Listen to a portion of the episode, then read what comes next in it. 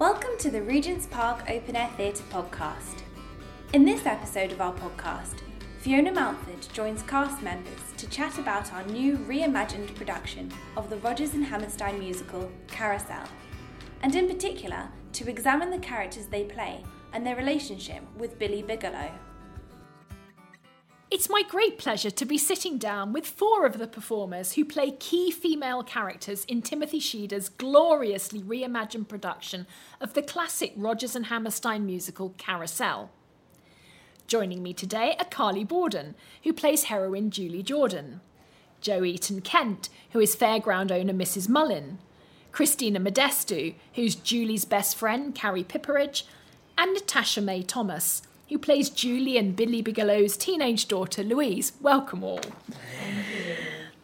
Tim Sheader has reimagined this classic American musical in a way that makes it more resonant for British audiences.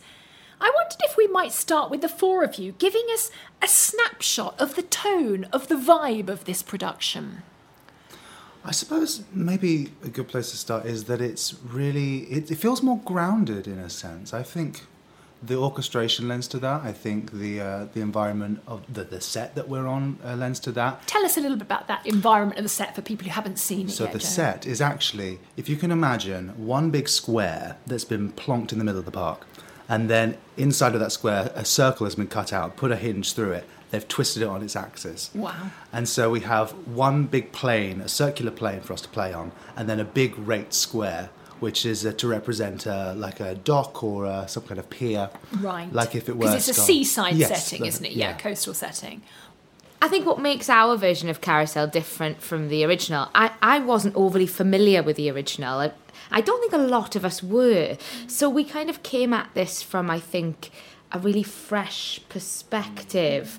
Um, and I think tonally, we've sort of taken away the fluff and what we're left with are all these issues that are usually sort of buried in the piece. Right. Um, that we've sort of tried our best to bring those issues to the forefront and perhaps deal with them as much as we can without within the realms of not being able to change everything Yes. if that makes sense I love that tonally. You've stripped away the fluff because I wanted to, to ask you all. So, this production doesn't shy away from putting the issue of domestic violence absolutely front and centre, does it? So, is, was that what you, the tone you've stripped away, the sort of, the, some of the niceness, and it's it's real, it's gritty. These these are real people with real lives. They're not just sort of chirpy people singing songs, are they? 100% in the first like week or two we spent having conversations about gender inequality about um, suicide about depression about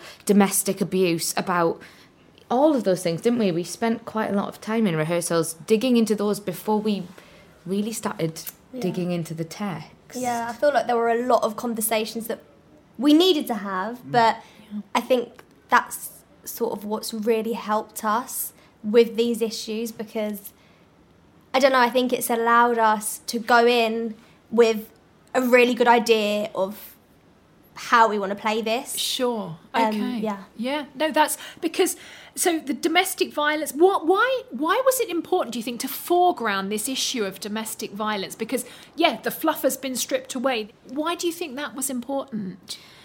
I think it was a, a big priority in this production to uh, bring the um, female narrative more to the forefront. I, I, I think often with this production, it can be fur- further back in the story, and I think it was especially important for us in this production to not let Billy off the hook. Yeah, absolutely. Um, so that and that in turn created quite a big shift in our production. Yeah, and very- quite a necessary one. and a very powerful one. And for those who, who don't know, that it's not spoiling anything to say that this is not set in, in America anymore. It's set in this country, and I think again, it's it means we can't shy away from the issues. We're listening. I found myself listening afresh to a show I'd seen many times before. And that was a decision very much consciously made by Tim and, and the production team is to actually locate it closer to home, I think, really, because we are a, a UK audience Yes. coming to watch this show. It needs to be for the people who are watching. Yes. And to actually let it ring something closer to home, Yes. it makes it seem more more real because the reality is that through the pandemic, I don't want to get you know, I don't want to get too into it because it's it's horrible. But the the um, the looking at the cases of domestic violence that have have uh, come crop in in uh, the, the pandemic through Yes. through this year, um, it's it's it's skyrocketed. Yeah. and uh, you know. we- some terrifying statistics Yes. 60% increase i've been reading different ones i know it's and you and you're right this is a very enjoyable musical but i think by by setting it where it is and doing what you do it, it does make us all sit up a little bit and listen listen again and another thing is that the company notably speaks and sings in your own everyday accents rather than assuming this uniform speech. I found it surprising and really refreshing for a musical to do this, and I wondered what it was like for all of you to work with. I enjoyed it. I found it a lot easier because it didn't feel like I'm playing this girl that's really far away from me and she's nothing like me. Sure. I felt like I could really add Natasha into it, if that makes mm. sense. Yeah, so absolutely. I think it was easier to make her a lot it a lot realer. It's helped me really get into the character of Louise and I'm sure it's been easier for you guys as well because it's not someone that's really far away from you. Yeah, yeah, yeah. You can kind of bring a bit of you to it. Exactly, Yeah. and I think for audio, for, for the performers and for the audience as well, it's not these people who speak in a way that's nothing like anyone I come across in my daily life. It's the people I who speak exactly like everyone else does. Carly and Christina, so Natasha's just spoken very eloquently about the accents, and I know you two are seasoned musical theatre performers. What was it like performing, singing in your own accent rather than the accent sort of superimposed by the show? I mean, honestly, I've been trying to get a Welsh accent into a musical for my whole career, and um, because you just don't hear it, you Yeah. never hear Welsh accents in musicals, and it drives me mad because it's such a lyrical Yes. accent, and so many times I've done shows and they've gone, no, no, no, you, you have to be from London or you have to be from up north or you have to be Scottish. And I'm just thinking, wh- why? There's a whole section of the UK we're missing out here who Yes. actually love the arts and love. So for me, being able to bring. I sort of saw Carrie when I was auditioning for this. Um, because again, Carousel for me is not a show that I really would cast myself in. Um, so when I found out that they were doing something new with it, I sort of jumped at the chance and I started looking at the material and suddenly started seeing all lots of people from my childhood that I really recognised in her. Um, and to bring that kind of working class, fun, raunchy kind of side of it through the accent. Yes. Because I think Gavin and Stacey kind of put put us on a map and and then we kind of fell off a little bit. So it's really It's actually really lovely to to Post Gavin yeah. Boost in Welsh accents. Yeah, quite a few jobs I've done. I've had, I've spoken to writers or directors later on, and they went, "Why didn't we let you use your own accent?" Yeah.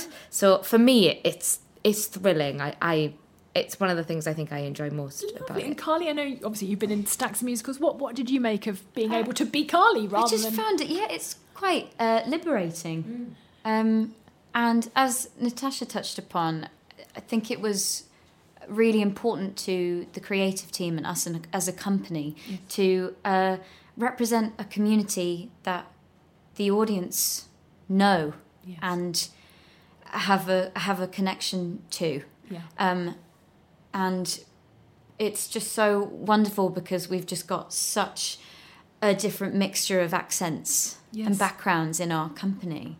It just speaks to so many different communities. It's reflecting the London on the streets outside, Yeah, isn't it? yeah. And where yeah, watching watching this production, I was forcibly struck by the lack of options and expectations that are available to all of your characters economically, socially, and indeed romantically. And, and Carly and Christina, what are your characters' expectations when it comes to relationships? And I was wondering what shaped those expectations.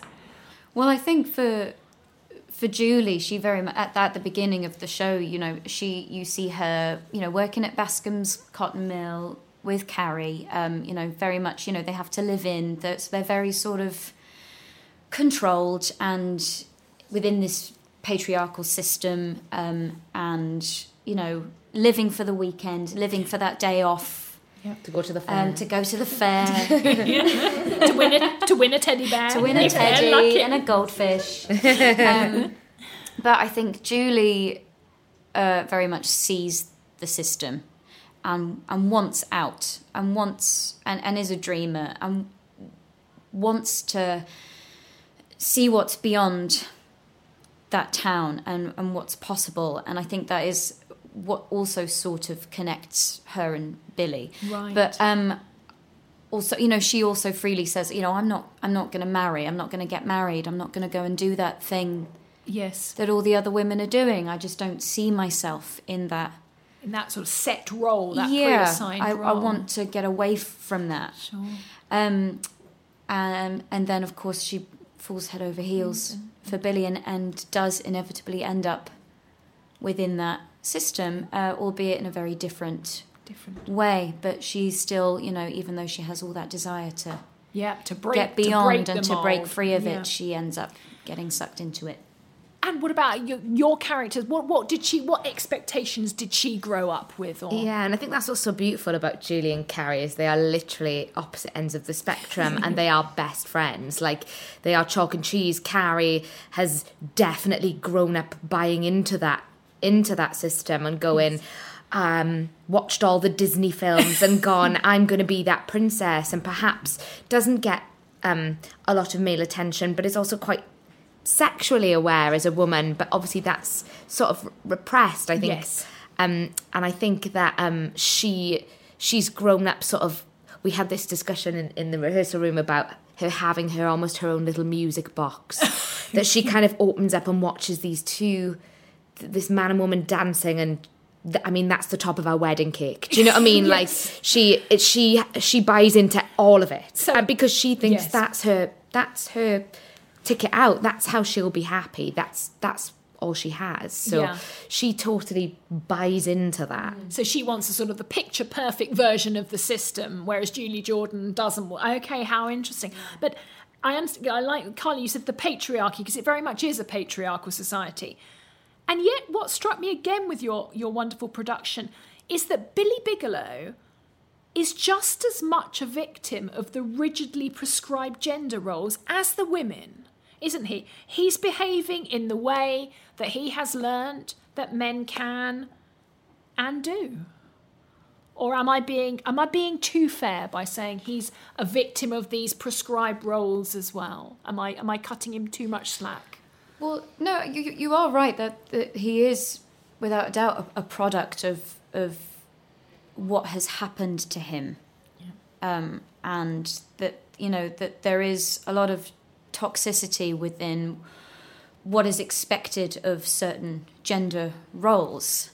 Um, but I think where other other past productions maybe have uh, um, excused that. Yes. The the important thing is to not excuse Yes. that. Yeah. Um, Yeah. So you're right, absolutely. But it's then how how people move forward, Yes. or maybe don't move forward. Yeah, no, I think that. that's lovely. No, absolutely. It sort of highlights it, but says, but it's still not okay. Mm-hmm. Yeah, absolutely. I'd like to ask Carly and Jo, given that you play the, the two female characters who love Billy, I think we can say, what is this man's enduring appeal? Let's just remind ourselves. let's just let's just let's just remind our listeners that Julie Jordan, as Carly has said, is an upright mill worker who jacks it all in to go off with this penniless man she's only just met, whereas Mrs. Mullin keeps re-employing this highly unreliable and sometimes violent worker. My simple question to both of you is why? That is a very good question. Mm. but then, why do we fall in love at all? Maybe is is an appropriate response. It could be anything. It could be to do with something that he says in a particular way at a particular time when the blossoms are falling. You know, oh, I know it, it could be anything to do with something so nuanced. It could be something more practical, like he is a free. I say in quotation marks, free spirit Yeah. in that he he is an artist and he goes out and travels with the fair, and um, he's one of those people who um, doesn't do the respectable, say like Mr. Enoch Snow. He doesn't do the the, the thing of like keeping house and oh no no that's not what I mean. He he's Yeah. the breadwinner. That's what I mean. Yeah. Uh, he doesn't do that. He doesn't fill that role. He's not sort of worried about his monthly bank statements and that sort, sort of thing, live- is he? lives as the coins come in. You know. Yeah. Oh, that's so lovely. There's- I like that. something in that. That's lovely. Yeah. He doesn't play by the rules. Yeah. Um, and I think Julie gets completely sucked in by his free spirit and his um, his otherness, his his um, nature, his creative nature, his nature as an outsider, his Yeah. bravery. Yeah. I think, um, and yeah, definitely not playing by the rules as somebody who grew up playing by the rules, Yeah. who doesn't want to play by the rules anymore. He's arrived in this this society and said, "Well, you you're following these rules, I'm not," and that's quite Yeah. that's quite startling and, and it's attractive. something that Julie wants wants to do. She wants to break free of yeah, of those things as well. And he challenges the world too, doesn't he? Yes. He says, he says, uh, I'll uh, you know the line, but he's, you know, he talks about, well, why are we even here? What is this world? He talks about the bigger picture as well, and I think that's something that potentially that you guys share, and that was a moment for me watching in rehearsals of going, you know, what is this planet we live on? You Yeah. know, and and, and they're the sort of big questions that I think in this this community that not many people are sort of asking, are they? They're getting on with the daily grind, and Billy comes in with a set of questions that are new. And Christina, I was fascinated by the relationship between Carrie and Mr. Snow because customarily in other productions of Carousel, this relationship is held up as a kind of paradigm of wedded bliss in contrast to, to the tempestuousness of Julie and Billy. But fascinatingly, I didn't entirely get that sense here, as there's a wonderful undertow of ambiguity in the work.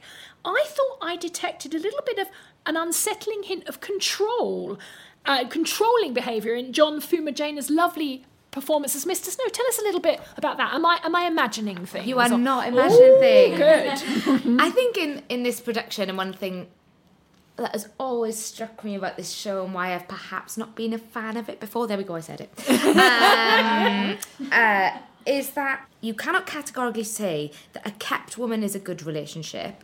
We had lots of conversations about it, and um, there was a version a couple of weeks ago where their entire relationship just we stripped all the fun out of it Okay. and it was all very um very controlling Yeah. from the get go. Um, and we've peppered back in now some of that humour. Otherwise, I think, I think people need. I think, I think people need to leave feeling some yeah feeling something other than depressed when they finish the show. But um, yeah, we we wanted to. I think we wanted it to be clear that actually relationships are not they're just not as black and white as that. And although Yes. Enoch thinks he's doing what's best and he's adhering to the rules that society Yes. sort of gives him, he's made a plan for his life and he's saving this woman as far as he's yeah. concerned. And it's the way he's traditionally brought up that ends up being actually something that kind of hinders Carrie, but then also she sort of lives with it and she she does end up in this kind of capitalist sort of relationship, ending up having to sort of churn out these kids. Doesn't hate it, no. but, she has made a bed in a way. She She's does made get a decision. stuck. Yeah. She does get stuck, and she is controlled financially by him. Yeah. you know, and yeah, so that there is that hint. of- because I think you, you get the sense that Carriers is is a, is a huge lot of fun, and Mr. Snow might be reliable and dependable, but possibly isn't so much fun. And they one wonders, you know, X years down the line, we we come into their relationship some years later. We won't give away any spoilers, but one wonders how much fun Carrie is having. hundred percent. Yeah. hundred percent. And and I think the sad thing is, is I recognise it in so many women in my life. Right. Um, Yeah. Yeah. my family are Greek Cypriot, and often it's arranged and Okay, arranged oh. marriages. And you know what? I've been really lucky with my parents because they fell in love and have been married fifty two years. But you see it quite a lot. Yes. You know, before the days when it was kind of when it wasn't okay to get divorced, and Yeah, when you did have to deal with it. And we don't talk about it enough, I think. And Yeah. I think there is something in this show that is for that woman. Yeah, and I think mm. again that's what what brings this sh- this production of this show. So, so vividly into the present day. It's these these relationships and as exactly as you've just said we can we can all i think relate to some of these not perfect relationships. We've all either been in them or we know people in them. They're, it's real. It's not this fantasy musical other land of these chirpy people just singing singing their jolly songs is it? It's something else. And everyone is flawed. yeah absolutely As a human, everyone is flawed. Mm-hmm. yeah. The men and the women, and it's just I think this they're grown what- ups they're proper grown ups Yeah, they're and all, I think that's what this cast have managed to capture so beautifully. I think Yeah, when I watch is that you see every character's flaws, but every character's dreams, and I think that's what's Yeah, Yeah. it's a 360 degree portrait. I like that. Yes, absolutely. Natasha, now Natasha, you're you're Louise, you're Julie and Billy's daughter, and I was wondering what stories has Louise grown up hearing about her father? What what's her mother told her? Uh, I think it's it's a bit mixed. So we've discussed this a lot, but we kind of I feel like Julie has portrayed Billy as how she sees him in such a loving, caring, he didn't mean to sort of way. But the problem that we have is everyone else tells her the opposite, what a horrible man he is, you know, like she gets bullied for it. Yeah. So this is where there's such a big conflict between Louise and Julie because I think she realizes you're not telling me the truth here, and I think that's where they don't always see eye to eye, and there's a lot of frustration from Louise. Yes. Because I think, yeah, I think she knows that her mum's just still stuck on this thing that she's been stuck on for this th- 16 years that she's been alive. Yes. And it's frustrating, and she wants to know the truth. Do you think uh, we're sort of we're, we're extra textual speculation here, but why not? It's Friday afternoon. Do you think her, Julie has been honest with Louise and said, "Your dad, you know, he he, he did hit me, but but I he's a, he's a troubled man. I love him so much." Or did she just br- was a passion? How honest was she with her daughter about any of this? So I think she was she wasn't honest at all until Okay. I think Louise had that conversation with her and she was like, "Look, I know and I can't keep going on if you're not going to tell me the truth." And I think she then did admit because you can't keep like like once you get to 15 16 like you, you, there's Yes. only so many lies you can tell i think she sort of may have then told her okay yeah this did happen but i think she would have quickly sort of flipped it back to the good things about him right. um so, Whereas yeah. the, the the people of the town have been telling Louise some very ungood things about him. Yes. When, when we first see see your character Natasha, you're doing this wonderfully, highly expressive, wordless dance. Beautiful, beautiful work. Thank Can you you. tell us a little bit more about that? What, what what are the emotions that Louise is pouring into that dance? So there's so many. I feel like it is a roller coaster. The the first thing that is in Louise's mind, obviously the audience don't see this, but she's had a conversation with Julie before before this, and well, this is how I interpret it. Um, she she's got these male friends, and she's getting a bit older, and she's said to her mum, "Look, I want to go and see my friends. I want to go play with my friends." Blah blah blah blah. And I think Julie's a bit kind of wary of the situation now. She's getting Right, older, and they've had a bit of a scrap and a bit of a falling out. And she's like, "Oh my god, I'm 16. Like, come on." and that's how like that's it in my mind. I kind of imagine my mum, and I'm like, when she's told me off, I'm like, "Mum." that's actually what's going on. So I really try and get in that headspace. Literally. So I think first it's frustration and it's anger and it's like, "Oh my gosh, why me?" Like everything. I feel like her life is just a bit. She's just she's had so many things that haven't exactly gone to plan. Yeah. Her dad, she gets bullied. She just had an argument with her mum, and I think they do get on. But I think, like any teenager with her mum, I think they they don't always see eye to eye. So there's a lot of frustration, a lot of anger. Um, it then I don't want to ruin it, but it then obviously gets a bit more playful. So that's when it's like, oh yeah, I'm fine, I'm fine. My friends are here. Well, let's let's have some fun. It then turns really dark. Um, and then I think it's almost like, yeah, she's intimidated and she's a bit more vulnerable at that point, which you don't normally see because she's quite strong and you know she doesn't like to show that side of her. She's quite feisty. Um, it then then changes to her kind of feeling a bit like a sense of hope. I think when she meets the Barker boy and kind of fancies him a bit, and that's the that's I feel like she hasn't really experienced that much joy. Yeah. So I think that's like the first sort of moment, and especially because the rest of it hasn't been, you know, that joyful. So I think that's like a lovely moment for her. And then again, it switches, and Yeah. she's back in that place where she's vulnerable, and she's she always I think turns to anger, Yes. Yeah. and yeah. Yeah. then that's when we see the whole yeah, angry her emotions are channeled yes. via anger rather than and and what uh, what you say. One, one imagines again in this society that that Louise and Julie make a single parent family. There aren't probably all that many single parent families in this quite tightly knit traditional society, are there? So maybe that again made Louise feel a little bit more of an outsider and so on. Yeah, that's that dance and and I mean it, it's very visceral. It's very powerful doing that. At the end of it, are you kind of are you are you drained each night or are you um, pumped? I'm pumped. I feel like I always come on stage and everyone's a bit tired. I'm like, woo! I'm like that for so long, and then I come on and do this dance, and I'm like buzzing. You keep you, you power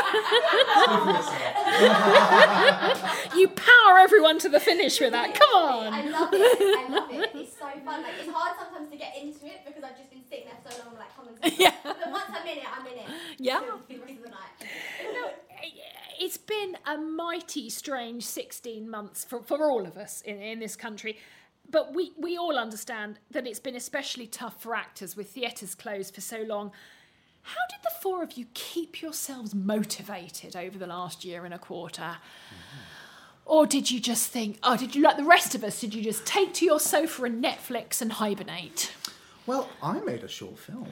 Did you indeed? That is very I, I got so bored. I just thought I've got to do something. Why not just go crazy and make a film? And so I bought a camera and uh, I called up my friend and I said, "Hey, do you want to make a film?" And she was all the way in Liverpool, so she got her camera out. And we set it up, and over Zoom, we, we got everything set up where it was the laptop, and we were calling each other. But then we set up the cameras just above the webcam, and then um, we just we just uh, I put a little script together, and then we just did it, did the thing. Oh my god. And then um, I pieced it together with the footage that she sent over from her camera all the way in Liverpool. I was in, you know, just below Catford, yeah. and um, Wow. and and yeah, just just spent. So that's a how few you months. kept yourself It's, motivated it's something by to keep taking yourself motivated. It's on YouTube. It's uh, it's called Lessons, um, but we're not here to advertise that. The um, Did- were you all were you all sort of counting down the days, the minutes till you could get back in a theatre, or I mean, I, I don't I don't know, or did, did you feel frustrated, It felt or quite up and down for me. I think I went. I definitely.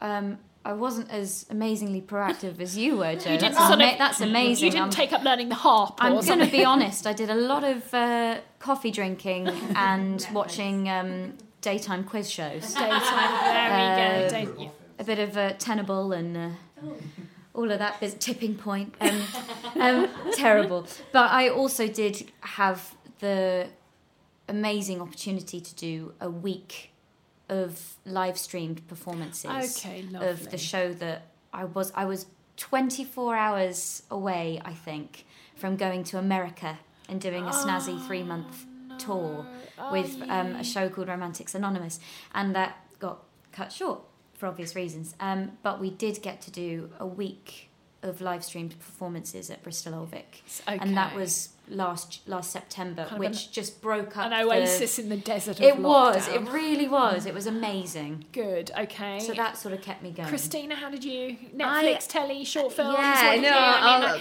this pressure now. isn't it? uh, no, I um, I was really fortunate in that I'd just finished um, doing the boy in the dress um, at Stratford. Um, literally two weeks before we locked down so i was a little bit ready for a break so I, I was sort of geared geared to that and so i really struggled sort of when it got to um uh, sort of the second lockdown, second and third lockdown. But I'm quite, I'm quite proactive. In the last four years, I've been wanting to set up my own business of um, supporting other creatives and other actors. Okay. So actually, I took the time in lockdown to set up something called the Agony Actor, which um, is there for people when they are in work, out of work, if they just need some some help, if they need someone to read read with them for an audition, or if they need well, there were no auditions, but you know, um, it, it it kind of spans it's sort of like a personal mentor. So I sort of launched into that and and really really loved it and met some incredible people and still sort of have my one to ones Sure. now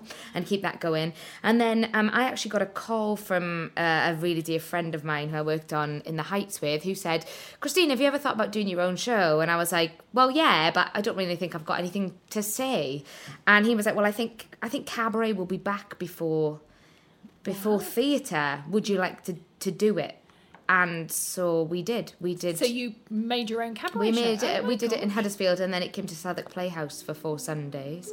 Wow. Um, so, So in all honesty, like we- I'm what managed. The great thing about being a creative, right, is you can do it anywhere. well, yes. Yeah. So, and I think something that the last 18 months has taught me is that for too long I sat down and waited for someone else to give me a job and sometimes you can you, You can you can access it. you can generate. You know, or yeah. generate it or give other Yeah. people opportunities. Sure. So um so yeah, I, I mean, I also did a lot of sitting around in my pajamas and and walking my dog, and you know, and um, yeah, Very good. Now, Natasha, I know that you have only just graduated. You'd only just graduated from drama school, a, a period that is tough enough at the best of times, and this, I think we can say, has not been the best of times. So, how did you navigate this strange last year?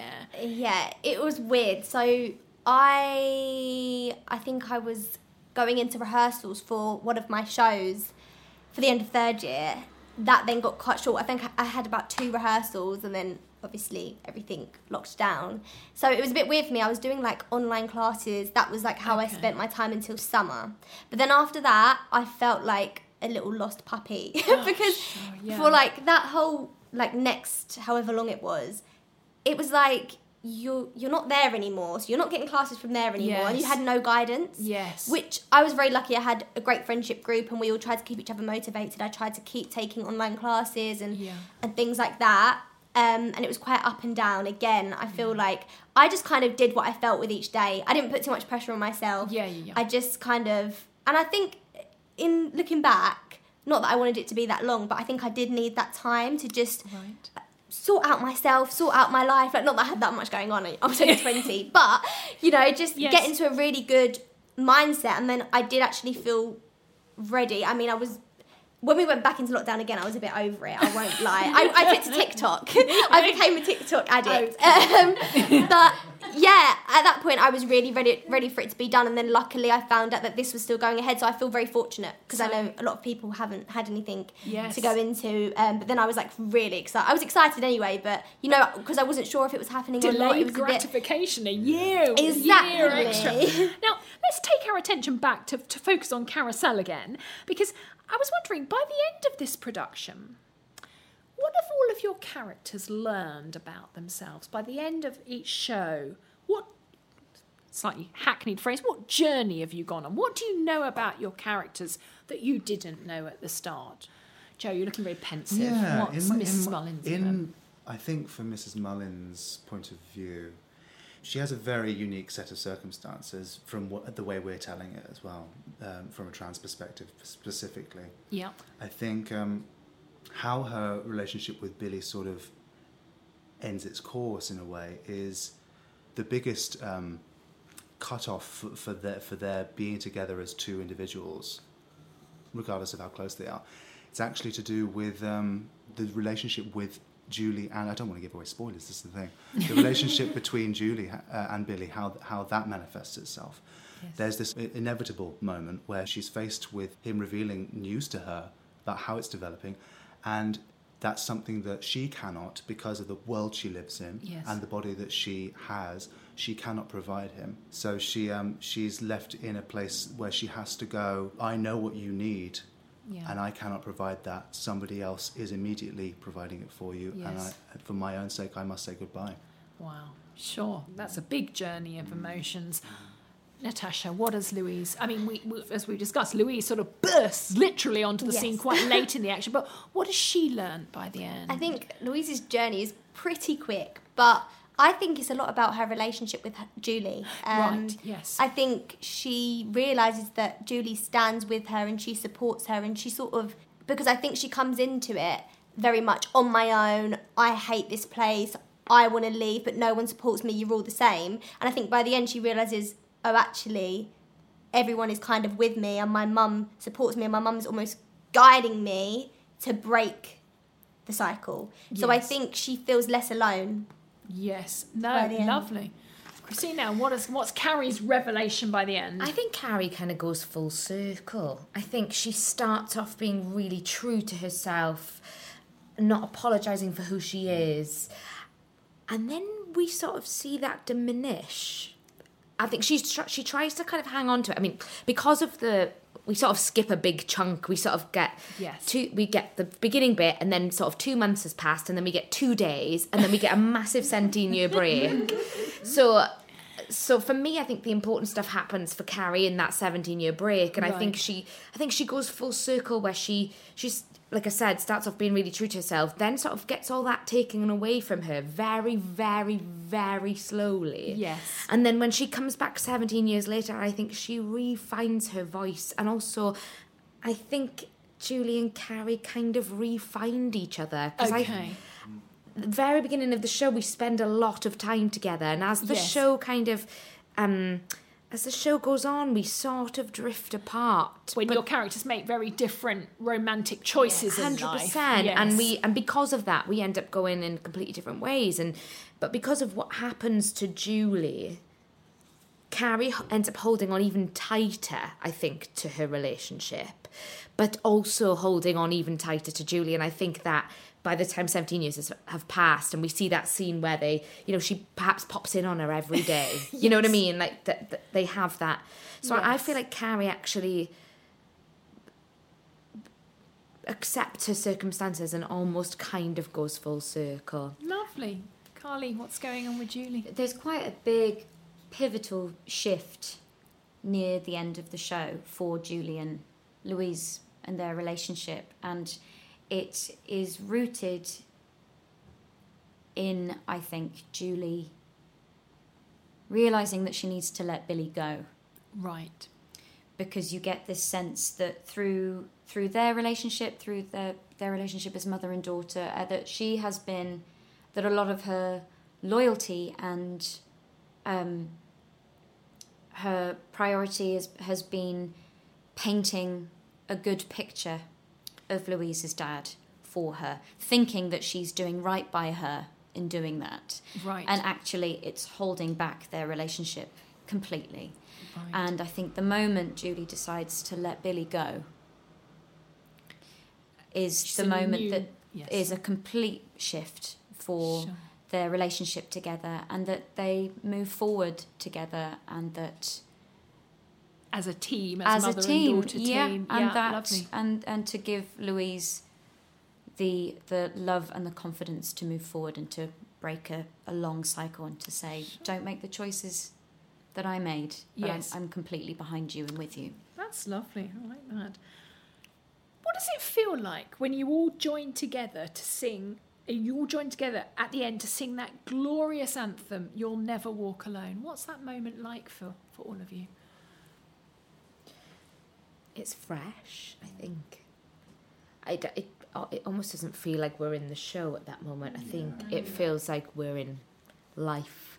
I feel like, it, yeah, for me anyway. You, t- t- sorry, sorry, just unpick that a little bit. You're not in the show; you're in life. I, I love that. I'm, I'm loving the thought of that. Just un- unpack that if you can a little. I just think we've come we've come a really we've come a really long way Yes. since the fifties, but just not far enough yet. Right. And I Okay. think that we all see things we recognise in this show, which is really sad. I think quite often we see a lot of the times where um, no one listens when a woman says no. Right. And I think that even if you've encouraged it, that moment when you say no, it doesn't matter how far it's gone, if you're not heard Yes. in that moment, then it can be really scary. Yes. So I think that um, I think that rings fresh for me in that So it's That final show, bit. life. Yeah. when that final bit when we sort of turn around and i think it, what's really lovely in this production is that the men in the company hold our hands and support Yes. in support Yes. Yes. so i think that um from the minute i turn around I, there's obviously remnants of carrie there but i think it's for me i just want to see all the women in the audience and say i i see you i hear you and and i feel you and and i think that's what that moment gives me And, Joe, and the, well, I was going to say, and the shape that we take at that moment, we, we it parallels a very vivid image created by Drew McOnie at the beginning during the prologue, in which uh, the ensemble take each other's hands. There's a complete uh, full circle effect. I mean, no pun intended, between um, everybody holding each other's hands to this frantic music Yes. to suggest that there's this system in place. There's this uh, this chain chain reaction thing going on between all of these people. Yes. They all affect each other, and then later on, when it's um, it's a slight modification and to different music, it's the same system, but there's this sense of grounding and this uh, this support network um, linking it all together. I think, Lovely. and That's- then it's it's also because of that modification, there is allowance, there is a chance for Louise to take a, take herself away from it. I think. I think there's a truth to that, Mm. not there? Yeah. Carly, what do you find? I sort of feel t- I, I sort of have two different layers, I guess, that feeds into both of your points of um, I have one layer of singing that and looking at lovely Natasha as Louise, as my daughter, singing those lyrics, and it, I, I, I'm going to be honest. Don't don't tell Tom Deering, but I have a job sometimes getting all of the the lyrics out. Sometimes I have to just do a little bit of a mime for a few words just to get myself back together. But um, because it's really moving and Yeah. it feels really important um, uh, and hopeful. Yes. I think that's what I get out of the end is a lot of hope. Yes. And I also feel like uh, you know within the show as a character and and in life, as Christina said, but also it just feels like a brilliant call to arms to be better and do better and move forward. That's lovely. Well, I think on that note, I think I should say there's so much more about this wonderfully rich production that we could talk about, but I'm afraid that's all we have time for, as the actors need to go and prepare for tonight's show. so I'd like to say very many thanks to Carly Bawden, Joe Eaton Kent, Christina Modestou, and Natasha May Thomas. Thank you. Thank you. Thank you. For more information about Regent's Park Open Air Theatre, visit openairtheatre.com or subscribe to our podcast.